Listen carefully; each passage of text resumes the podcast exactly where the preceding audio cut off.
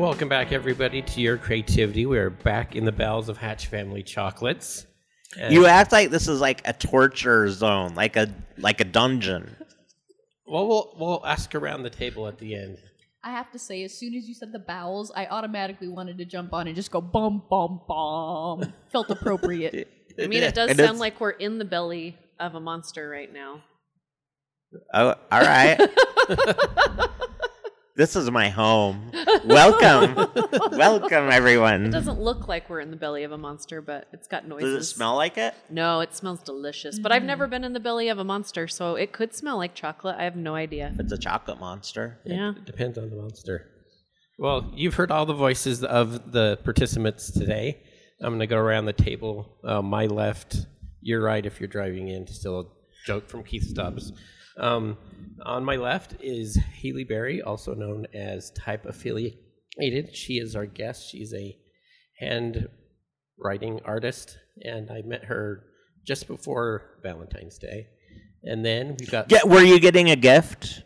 Like, I mean, you better just before Valentine's. Were you out of ideas and you were like, "What should I get?" And Haley came to your rescue, or what? In a way, yes, yes. I my blank, my mind was kind of blank for Valentine's, and this did help that. That that voice is Steve. Oh yeah, sorry. He's here all the time. So, and then we've got Val, and she is back for the fourth time, first time as a guest host. How are you? I'm good. Thanks for letting me come guest with you. No problem. Well, Val's the professional. We're just like amateurs. I'm a professional talker because I've gotten paid for it. Yeah, you really are. That's Uh, all that makes you a professional is if you've gotten paid to talk. Mhm. Okay. I'll I'll pay you in chocolate even still if you want to like get chocolate. That works. That works. yeah, I've never been paid to talk. I've been paid to I've been paid to shut up. But I don't know if I've been I paid to don't talk. doubt that.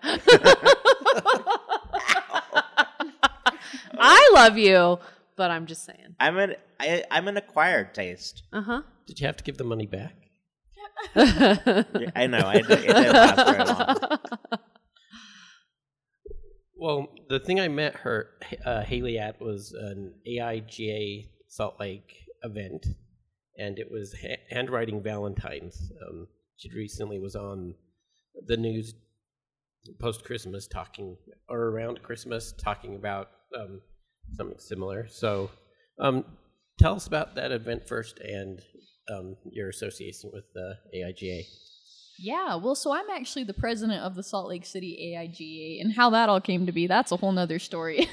but definitely not qualified for it, but super eager to help in any way, and I guess that makes you qualified in a sense. But I'm the president of the Salt Lake City AIGA, which is an awesome group to be working with, and we do a lot of events, you know, to serve the design community, and they asked me to come and do one just teaching a hand lettering workshop. So I'm a lettering artist. I've been doing lettering professionally for five ish years. And if you're thinking, what the heck does that even mean? It basically gets me means that I get paid to draw letters of the alphabet, right? So things like custom logos, murals, all that type of thing. But sometimes I teach. So I teach a lot of private workshops. I also teach at UVU. Um, and so when they asked me to come do a lettering workshop for Valentine's Day, I said, heck yeah, let's do it. That's where I met Dylan. and what I loved is she taught us the relationships of you know of the letters with each other, and you know how to connect them. Like not fully draw them until you're all done, and then you can have fun with the connecting, which is uh, really I thought was the best part. For us uh, non handwriting like civilians, what does AIGA stand for? Yeah, let me get this right. I always mess it up. It's the American Institution for the Graphic Arts. So AIGA actually- actually is pretty cool because there's chapters all over the United States. So here in Salt Lake, we've actually got kind of a smaller chapter compared to some of the bigger ones. We've got about 130 members, which is still pretty good. But basically, it's all just about providing opportunities for any type of designer, whether you're a graphic designer, a web designer, a lettering artist like me, an illustrator, um, to have professional development opportunities, opportunities to serve in the community, opportunities to get the word out about the importance of design. We do Salt Lake Design Week. We do the 100 Show, which is an art show for graphic designers. So AIGA really does a lot of stuff, and we've got a super great group here in Salt Lake for our chapter. And also includes um, like even fashion design and architecture. Totally. and stuff like that. Lots and lots of stuff. So I just want to throw this out there. I'm really angry that schools do not teach cursive anymore. It Mhm, stopped when my daughter, my daughter's going to be 21 this year, and I think they stopped teaching her in like fourth grade. She learned like Mhm. one year, and then they stopped. And I learned it's not good. It doesn't look good, but I do it. My mom's handwriting was like the best in the world. Um, so why is this going away? Is it like, do you think it's technology? And why do people, it, it is kind of coming back in a way with your classes because now it's like this retro thing to learn how to do. Is that weird for everyone that now cursive Yes. is this retro Mm-hmm. thing to do? Yeah, well, it's it's really interesting because, and I will say this, I'm going to throw this out too. The cursive we learned in school was so bad.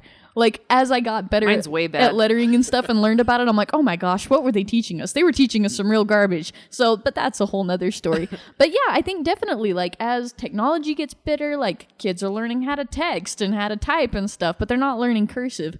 And I and I think it's a good and a bad thing. It's sad because you kind of lose this just pretty basic skill that I feel like people have and can develop. But in a way it's also cool because I think it's it's putting handwriting and calligraphy and lettering kind of into this new elevated sphere of being an art form. Cuz in the past hand lettering in general has kind of had its ups and downs, right? Times when it was like really valued and times where it was really not valued. And so I feel like in a way, the fact that cursive is becoming more scarce, it's now sort of making lettering more of a desirable skill and it's something that people are actually becoming more interested in and putting more focus on than they were before. So in a way, the fact that it is more scarce is like adding value to it, which I think is actually really cool. And the other cool thing about it is that um, since it is seen now as more of an art form necessarily than just as a practical skill, it does give you more freedom to really be able to be creative with it and explore different things and different methods and different tools that you wouldn't just use, you know, to write an essay in fourth grade or whatever. Uh, my son, you know, I told him about it and how it made me miss cursive. He hates cursive. like he'll cringe at the the sound of the word, and it, it just makes me sad. And this class made me uh, miss it. You know, it's like Mhm. I miss cur- cursive. I'm super old and unpopular because anytime we're not talking in emojis, I'm fine with however we're communicating. Mhm. So if we can teach people the art form of calligraphy and cursive and anything, I just don't want to have to figure out what you're saying through emojis Totally. because I have no idea. It's a mystery. You have not seen my handwriting. I haven't. I've known you a long time. My handwriting's pretty atrocious. You- my too. emojis would be better than that.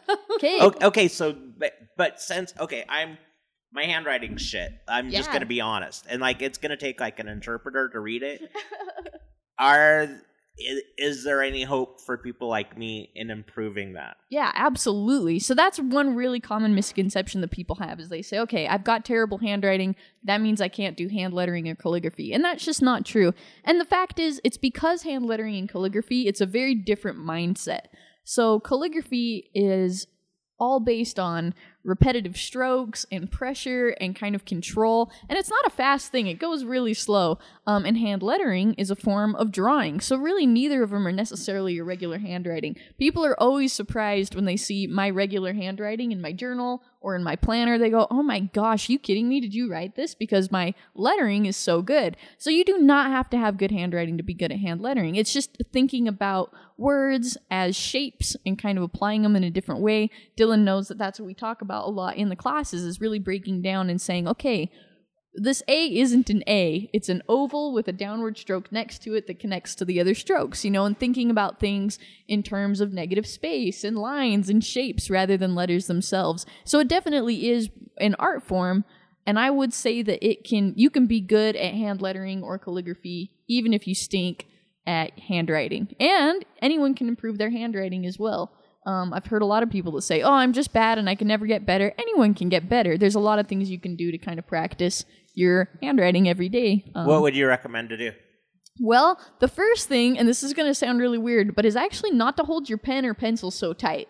One of the biggest things that people do um, that can kind of make your handwriting less good is they grip their pen and pencil really, really tight. And I do this too. Um, but actually, just kind of, I wish you could see me right now. I'm like lowering my shoulders and wiggling my arms. But the more you can relax as you go into your handwriting and really loosen your grip on your pencil or your pen, that can actually start to make a huge difference. Another thing that is going to sound really weird, um, and I wish you could see me again, is to actually learn how to write with your arm rather than your hand. When we write, generally we move our wrist, right? We kind of move our wrist from side to side, and that's how we form our letters. But if you can get in the habit of actually making that movement come from your elbow and your shoulder and kind of moving your whole arm, it's going to make writing faster. It's going to make it easier. Your hand's not going to get tired as fast, and your handwriting is actually going to look way better.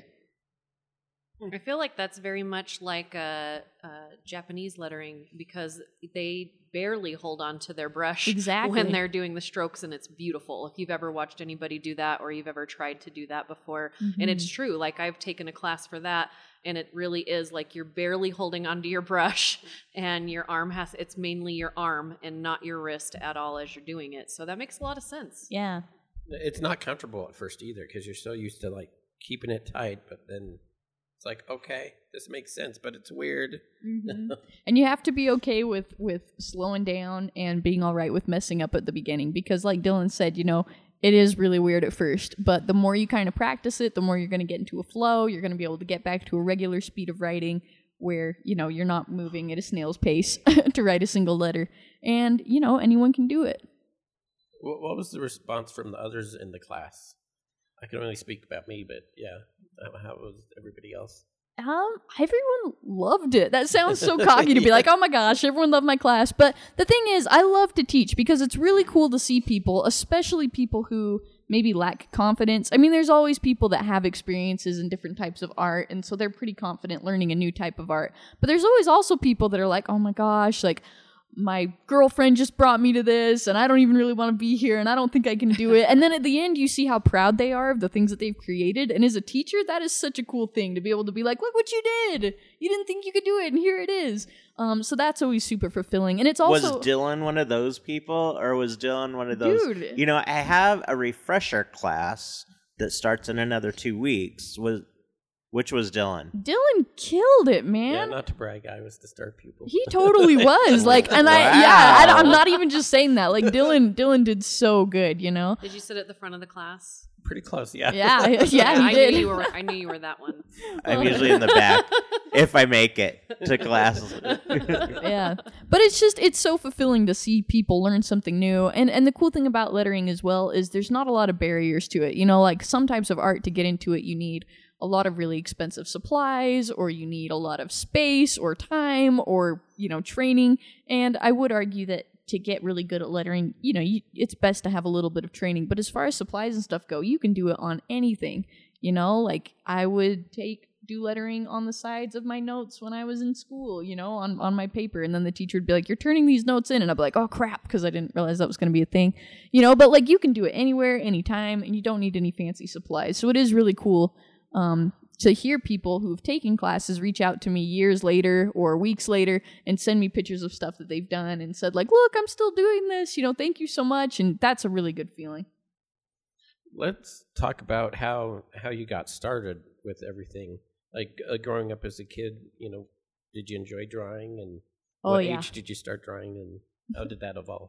So when I was little, um, every single year for Christmas, my parents just gave me a ream of paper, you know, and obviously it didn't last me the whole year, but like that's all I wanted was just paper and stuff to draw with. That's all I wanted to do. I remember when I was little, I would just sit at the kitchen counter like all day and just draw. And it was just awesome. So I always wanted to do that. And I think in a way I was lucky. A lot of people they go through their lives and there's this whole dilemma of like, oh, what do I want to be? But I always knew what I wanted to be. I wanted to be an artist and and I just loved that. And so all growing up, you know, I loved to draw and I loved illustration and I actually wanted to be a children's book illustrator. But as I was into that, I also was always very interested in writing. Like I remember ripping pages out of magazines that I thought had cool you know, title pages, or I remember I had this piece of wrapping paper. It was like Christmas wrapping paper, but I loved the way that the words looked on it. So I remember like cutting that out when I was like eight years old, you know, and I would try to look at the letters. And, and so I always liked doing that. I actually had a friend who I was in third grade with, and she just reminded me the other day, I had completely forgotten, but she was like, Do you remember when you lettered all our, our Valentines in third grade for the whole class. I was like, oh yeah. And at that point, you know, I wasn't really thinking about it as hand lettering. I was just thinking about it as drawing and making a Valentine. But yeah, I hand drew everybody a Valentine in the whole class and wrote their names fun. So I was always very interested in the relationship between art and words. Um, when I was like 12, I started collecting 1950s magazines because I loved, you know, the retro illustrations, but I also really loved all the hand drawn lettering. I just thought it was amazing and I thought I had so much personality. And then when I was a junior in high school, I got a job working in an antique store, which was super duper fun.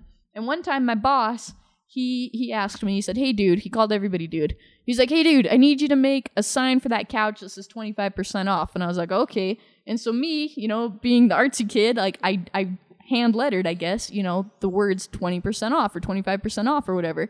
And he goes, Oh, I didn't know you did hand lettering. And in my mind, I was like, well, if I can draw people and because I was really good, I've been drawing my whole life. I was like, if I can draw this other stuff, I can draw letters. And I didn't realize it was so unique. Like I thought it was something anyone could do that could draw. Um, but we put that sign on the couch, and a few days later, someone tried to buy the sign. they thought it was something for sale in the store Nice. because they liked how it Sell looked so much. man. Yeah, Sell it. heck yeah. but after that, my boss started having me paint signs for the store and for the shop, and we sold some, but some were also just like for the exterior of the shop. So that's when I was 16. I started selling my lettering, and I kind of realized, like, wait a minute, this is sort of its own category of work. Like, outside of just drawing images, like, drawing letters is a form of art. Ended up getting hired by Corey Fox. He worked next door at Velour in Provo. For those of you that are around there, he was working on a Lagoon commercial, and so he hired me when I was 16 to design these maps and things to be in this Lagoon commercial. So I did some lettering for that, and I just loved it. And and so I think that's kind of how I got into it. But really, the thing that was at the the base of it was I loved drawing, but I also just loved the shapes. Like that sounds kind of goofy, but I loved thinking of letters as shapes. And I loved the fact that if lettering is done right, you should be able to look at something that isn't even in your same language and you should be able to understand what that work is saying and the emotions that those letters are conveying just by the way that they're drawn, even if you can't read them. Like you can understand them. And I just think that idea of art communicating in a way that's visual but also is actually saying something is just so cool. And so that's kind of how I I got started in lettering. and it's evolved from there. Uh, you went to school at UVU. Yeah. So did, so did Steve. Right on. Wo- wo- I mean, he Wolverines. sometimes went to Wolverines. school.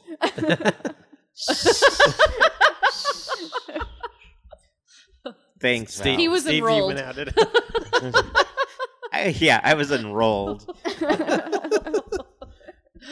Just kidding. I don't know. I made it to class sometimes. Do you have like a like a goal project, like something that you haven't done in lettering yet that you're like, ah, one one day I want to do like this type of thing. Ooh, well, one is I I've been working on a font for like two years, and so one big goal is I would love to finish that because making a font is very different than making an individual piece of lettering. You have to design every single letter, but then you also have to design every type of letter connection. And this is something that unless you work with lettering, you might not really think about. But if you have a letter O next to a letter H, the spacing is going to be different than if you have a letter O next to a letter C or a letter W. Like every letter connection um, changes the way that a letter is. And you might even draw it like a letter L. If it's on the end of a word, the bottom of the L is actually going to be longer than if it's next to another letter. There's all these little tiny things with type. And so to make a really good font, it can take like 10,000 hours. Wow. to like draw each letter and to form every type of letter connection, and then to make all the glyphs. So glyphs are, you know, your ampersands, your colons, your all that kind of stuff. Um, so I've been working on a font for years, not consistently. It's kind of one of those projects that comes and goes. But one goal, I would love to finish that someday. but I think that's awesome. yeah, I'm just like blown away. yeah. Well, thanks. And Down in Provo, you've got projects everywhere. You've worked with the city and tons of different businesses. Tell us about some of those Provo projects. Yeah, totally. So Provo is really important to me. I again, I think it's when I was 16 and I had that job in the antique store in downtown Provo.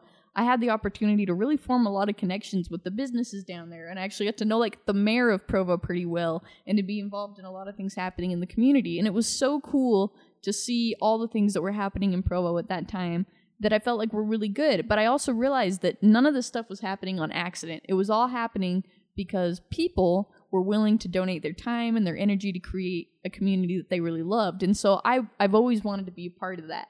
And so doing projects for small businesses in Provo has always been so meaningful to me. And I work with clients all over the United States. I would say about 60% of the work I do is for clients not in Utah or in Provo. But I love getting to do the local projects because it's just such a cool community. Um, so a few that I've done that were really cool. One of them specifically was for Ma's Pizza. It's an awesome, awesome pizza place in Provo. If anyone's there, definitely go. Uh, but they hired me to create a mural on the entire wall that explained their process. And I think one of the reasons I specifically loved that project is because they are a company that's so dedicated to small business as well. So you always hear people say like, "Oh, we love small business," you know, but then they get all their product from wherever, from Sysco or you know, which nothing wrong with that. But Moz is one of those companies that really walks the walk. And so getting to make a mural that explained that their cheese all comes from Heber and that their vegetables all come from a farm in Orem and you know what I mean, like really showing like, "Hey, we love local business," and they actually, you know, take a little bit of the income that they make and donate it to local charities and local causes. So I think being able to make the mural was so fun, but also being able to support and work with a business that also loves local businesses and Provo as much as I do is really fun. Um, another one that was really meaningful to me was I got to do the posters for the rooftop concert series Nice. on there last year. And that was a big dream I had had. I remember when I was in high school and stuff, I, I would keep the posters. Like I would go around town and find the new posters and I would take them down and keep them because I loved the design so much. I think that's against what you're supposed to do. I know, but they were so good. It was people like, you know, Matt Mildenstein and the Vestonites and uh, Stately Type had made these posters every year and they were so cool. And so a dream of mine, like, was always like, oh, I just would love to do the rooftop concert posters. And I had heard that 20, what was it, 2018, I think is the year, was to be the last year. And I was so sad. And I was like, oh, rooftop concerts is going away. And it makes sense. I know the people that run it, and it just, it was too big. It was too hard to manage. And I think it was their 10th year, and they were like, yeah, this is a good time to round it out. So I knew it was the last year, and I was sad. But then I got a, a, a call from Sarah Wiley, who was running it that year, and she said, hey, we want you to do the posters. And I was so excited because that was just something I'd always wanted to do um, for my community. And so Was getting, that because you took out all of your competitors, and so Um, yeah. like so then they were like, oh, well, Haley's available. Yeah, I listen to a lot of true crime, so I kind of know all the hacks of how to take people out. You know, I broke some knees and stuff like that, but no big deal. Um, no. Icicles. Stab them with icicles. Yeah, it 'cause just evidence melts. away. no, I wouldn't do that. what is it? Community over competition, guys. Let's let's be friends. But no, so that was just a really meaningful project to me. It didn't. It was, and that's the thing too. That's really interesting is as an artist, like you got to make money, and I'm a big believer in charging what you're worth, and you know making sure that your time is valued. Um, but if you're doing that, and if you are charging appropriately, appropriately, and being smart with your business, then you have the opportunity too to take on some of these projects that maybe don't pay as much, but mean so much to you. And that was one of those, right? It was kind of a community service thing. The pay was really minimal, but to this day, it just has such a close place in my heart because it's something I was able to do for my community that I cared so much about. Yeah, I was listening to uh, when you were on Pencil Pushers Mm-hmm. this morning, and you you said on there that like if they're asking if you want bring your price down lower, that you'll just flat out say no. Yeah, I'm a big believer in that. You know, if someone doesn't want to pay you what you're worth, then don't work with them, right? As artists, it's a big struggle. I think a lot of times people um, they have a lot of fear. They have imposter syndrome. They go, ah, is this work really worth what I'm asking for? Um, but the fact is, it is, right? Your time has value. Your work has value, just like anything else. And if someone isn't going to appreciate that, or if they're not willing to pay it, that's totally fine. But they're not the right client for you, right? And so that's where you say, hey, thanks so much for talking to me. It's been awesome. Um, here are some recommendations of people that might do it for cheaper, but that's not me, you know? And the thing is, the more that you stick to that, the better clients you're going to be able to attract and the less stressed out you're going to be. If you're doing, you know, 50 projects every month that only pay you $50, that's a lot of stress. But if you can get one project every month that pays you $10,000, you're going to be able to make better work. You're going to be able to attract better people to work with. Like, it's just all around better, you know? And I'm a big believer in that. We could talk all day about that. Well, as I'm listening, like so, as a business person, yeah. I think we were talking about it. It's a lost art to communicate Totally. and handwriting. And Scott Anderson is like a hero of mine, but he is notorious for sending handwritten notes um, to people afterwards, and or he'll Mhm. cut out like an article. And I've wanted to learn how to do that. So like I I ended up buying black cards with metallic pens, but my handwriting's still shit. So I need to like practice. So if I want to like improve this, how can I find out like when your classes are or to sign up to do that? Yeah, so the best thing to do is on my website, typeaffiliated.com. Um, I always share on there like when in person workshops are, but I also offer two online classes, and these are focused around hand lettering. So it's not just handwriting; it's it's more you know in depth, fancy lettering kind of stuff. Uh, but the online classes are available always. You can take those from home. But the cool thing about them is, even though it's an online class, you're watching at home. I actually will give you feedback after every lesson. So how it works is you watch a lesson online and then you actually do your practice, you take a picture of it and then you send it in and then I will look at your practice and I will send you a personal video like going over your work with you, you know, and saying like, "Hey, you know, Val, these are the things that you did that worked so good. Like doing this was such a great idea. That's looking great." And then I'll also give feedback and say, "You know, if you move that, you know, crossbar of your H down a little, it's just going to help it and you know, change the weight on your end so that it looks like this. So that way you're not learning all on your own because I think it's hard to try to learn a new skill on your own. I think we've all done it before where there's something you really want to get into, but you have no idea where to start and you have no idea if you're even doing it right. And so My stuff never looks like that does on YouTube. yeah, Never. exactly. I've ruined so many cars. But if Yeah, that but me if too. that YouTube person could be there and could say, "Hey, look, you're so close, Val. It's just this one little thing you missed or you need to change, right?" That would be so helpful. So that's how this class is operated is even though it's online, it's very much in person um as far as like the learning goes, if that makes sense.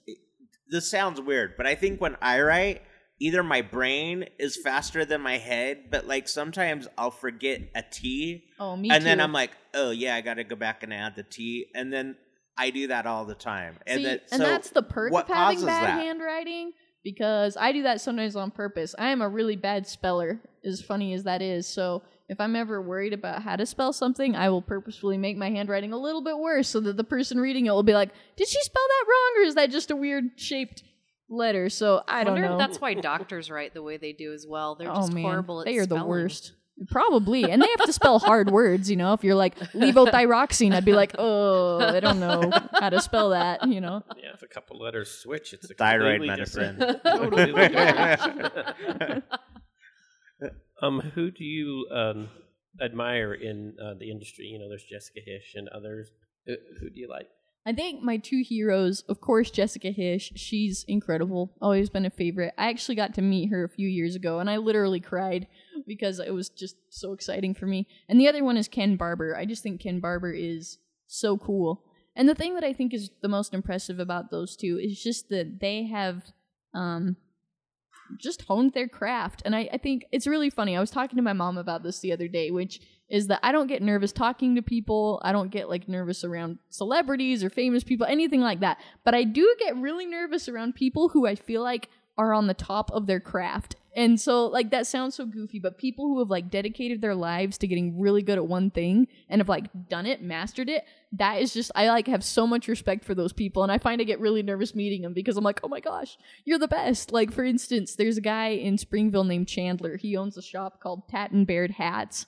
And so he makes hats, right? He like hand I don't know what the word is. Like if you cobble shoes, what's the word for making hats? I have no idea. But he makes hats and he uses like all these tools from the 1800s and these old whatever. And like I am not in the hat industry, but I was so scared to meet him because I was just like, "Oh my gosh, you're so cool. Like you're so good at this." So, I think honestly I- I just admire anybody who is willing to put in the time and effort to really get good at something because we live in a world where there's a lot of focus on like how many Instagram followers people have or how popular people are. And a lot of the times the people that are the most popular, they're not really the most qualified, you know? And I think we can see that in a lot of places in the world. So people who really take the time to struggle through something and to get good, I just I admire those people so much. And I want to be one of those people someday, you know? Well, I, I look up to you. And another thing in that podcast that I liked is that when you didn't know or understand anything, you know, you went to school for it, like the, the business side of Mhm. things, or, you know, you learned yourself and connected yourself with people um, that are that are doing that. Um, tell us about that and how it's worked for you. Yeah, I think that's a really great question. I've I think it's easy for me because again, I'm not very scared of reaching out to people. Um, but when you run into a roadblock, a lot of times people just quit and they go, "Oh, I don't know what to do, so I'm just not going to do anything." But the fact is, there are so many people in the world who are ready to help and who are actually excited to help. You know, and so there were several different times, you know, trying to figure things out where I'd say, "Oh my gosh, I have no idea what I'm doing here." And like like one example I can specifically think of, I had gotten a job working for Melissa Esplin. She's an amazing calligrapher, and I won't tell that whole story because it's really long of how I got the job. But it was crazy that I got this job for her. And the very first day I went to work with her, she's like, "Okay, we need to make these calligraphy workbooks. Um, I just need these, you know, put into Illustrator and and blah blah blah, and I need to get them paginated and have the marks and bleeds. Can you handle that?" And I was like, "Oh yeah, I totally got this." And I was like, I don't know what any of those words mean. I have no idea what that means. But I was like, yeah, yeah, I got it. And so I went to one of my teachers. His name was Brian. Thank God we had Brian. And I was like, Brian, what the heck is paginating? And he's like, what? And I was like, I have to paginate something. I don't even know what that is. And he was like, dude, come to my office. And so he let me come to his office. He was actually working at the mayor's office at the time in Provo. So I got to go down to the mayor's office and he took time on his lunch to teach me how to paginate stuff. And I'm forever, in, you know, in debt to him. And then I was able to show up next time for work and be like, yep, here's your files. And they're perfect, you know, and little did she know I just learned how to paginate and do marks and bleeds and set up a file for print. But the fact is, like, if I would have just struggled and tried to figure that out on my own, it would have been terrible and I would have lost my job. And you know what I mean? But it's like there are so many people who are willing to help. And that doesn't always mean you should say yes to everything if you have no idea what you're doing, you know, but people are super willing. Like just the other day, I got approached. Um, this was about a month ago by a huge client, like bigger than I've ever worked with before, and it was really exciting. Um, but I had to pitch them a price quote for the project, and it was just way bigger than anything I had ever done.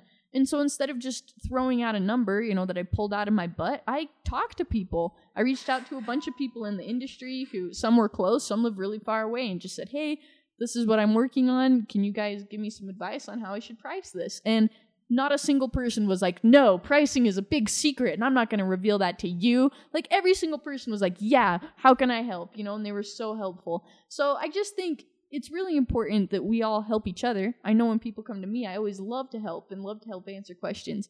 Um, but yeah, just don't assume that people aren't going to want to help you. Everyone is super willing and, and ready to help. And I mean, obviously, don't ask for too much and always say thank you, right? Every time someone's helped, I always try to send him a thank you gift or, or something, you know, just to say, hey, I really appreciate that. Um, but asking for help and, and being not afraid to do that can be such a huge, uh, you know, just way to get better at what you do. Yeah, pricing is tough. I, that's the thing I struggle with. mm-hmm. But well, what is paginating? Paginating is okay. I'm trying to figure out the. We're gonna go find the guy in the mayor's office. Yeah. Brian. Brian. Paginating is is if you have oh gosh, it's it's when you print a book. You don't print it page one, two, three, four, five, six, seven, eight. You print it one, eight, Oh, seven, like six, so that you can Okay, like fold yeah. it all together. Okay. Kind of. That's what paginating I had a is. feeling feeling it was that, but I, yeah, it's just like a way of arranging pages so that when you print them, you can put them together into a book.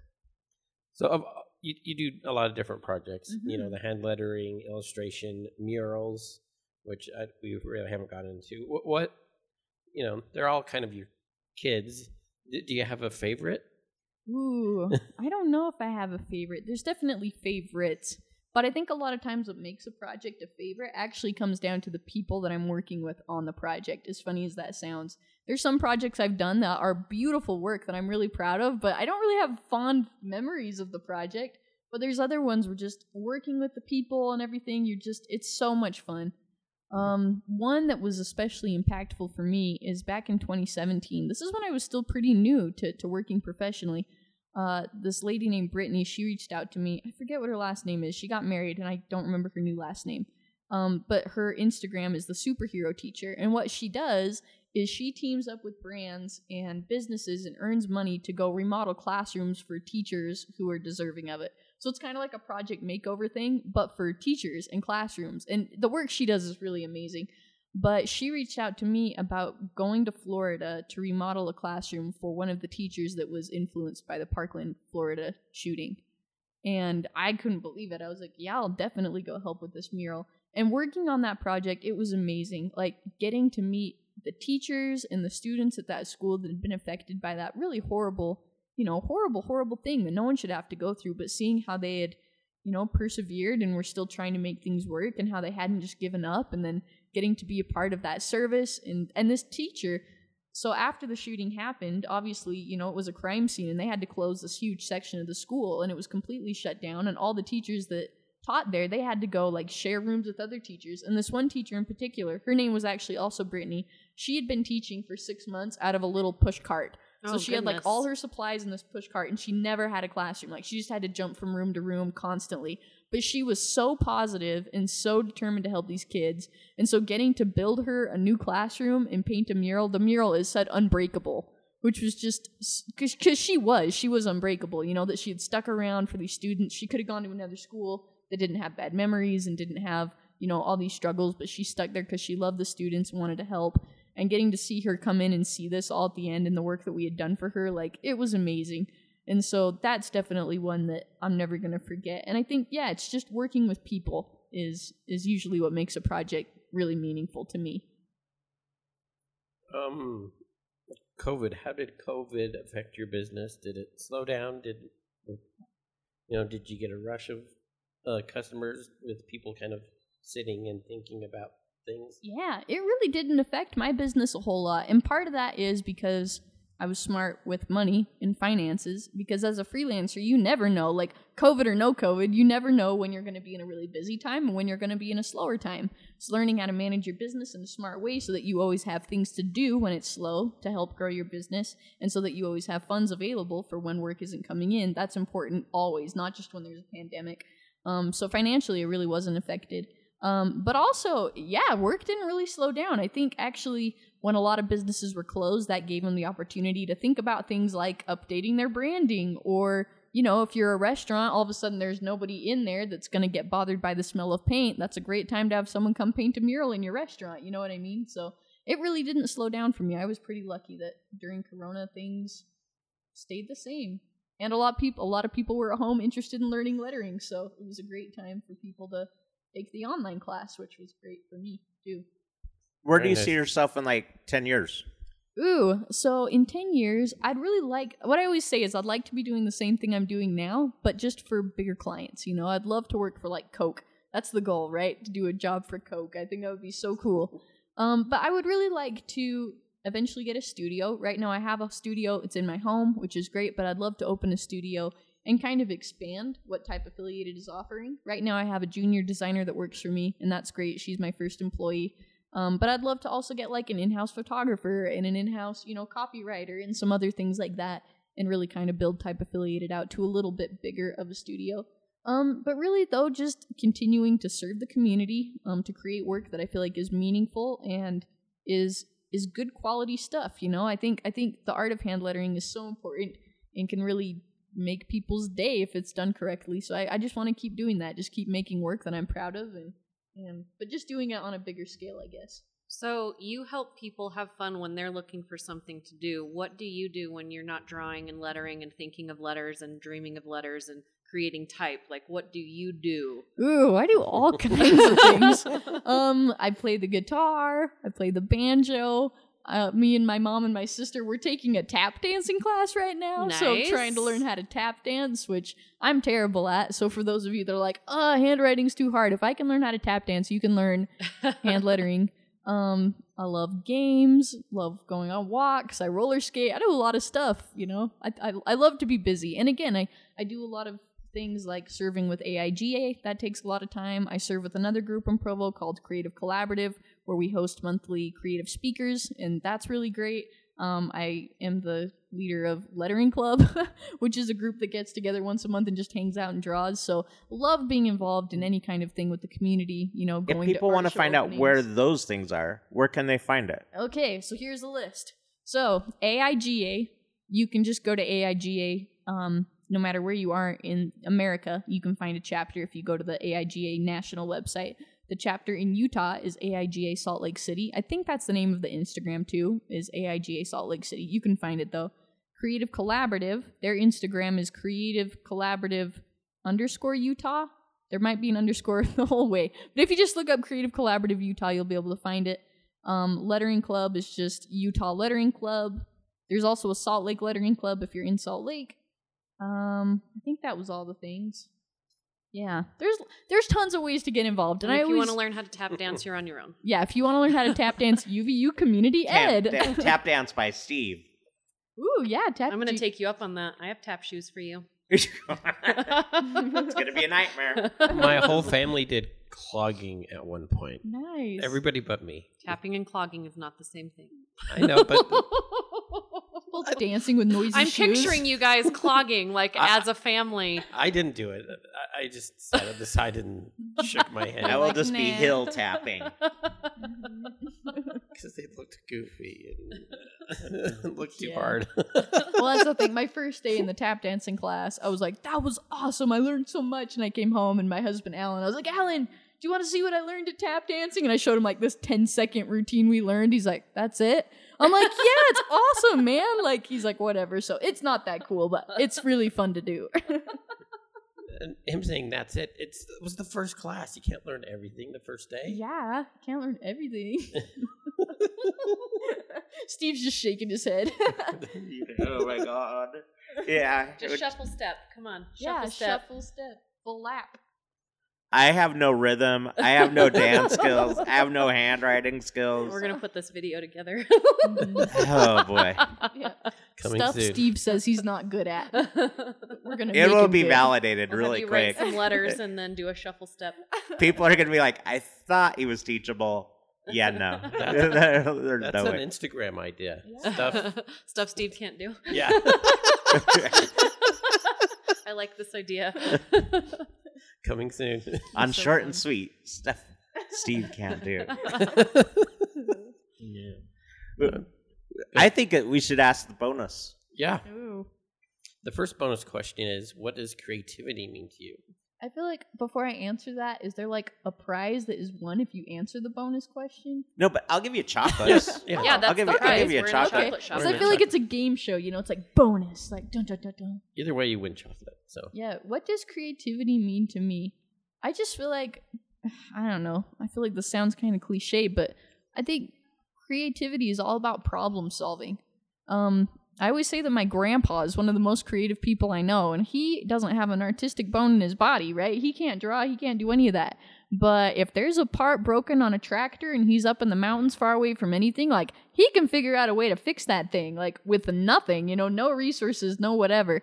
And so I and to me I'm like that is so creative, you know, being able to come up with unique solutions to problems. And I think as artists, that's what we're all trying to do, right? Is to figure out a new way to create something different. And with lettering, you know, it's all about saying, okay, these are letters that have existed for forever, but how are we going to combine them in a new way to make this particular word or this particular project or to create this particular emotion?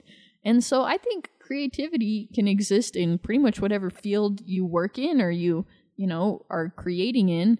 Um, and it's all just about coming up with new solutions to problems. nice.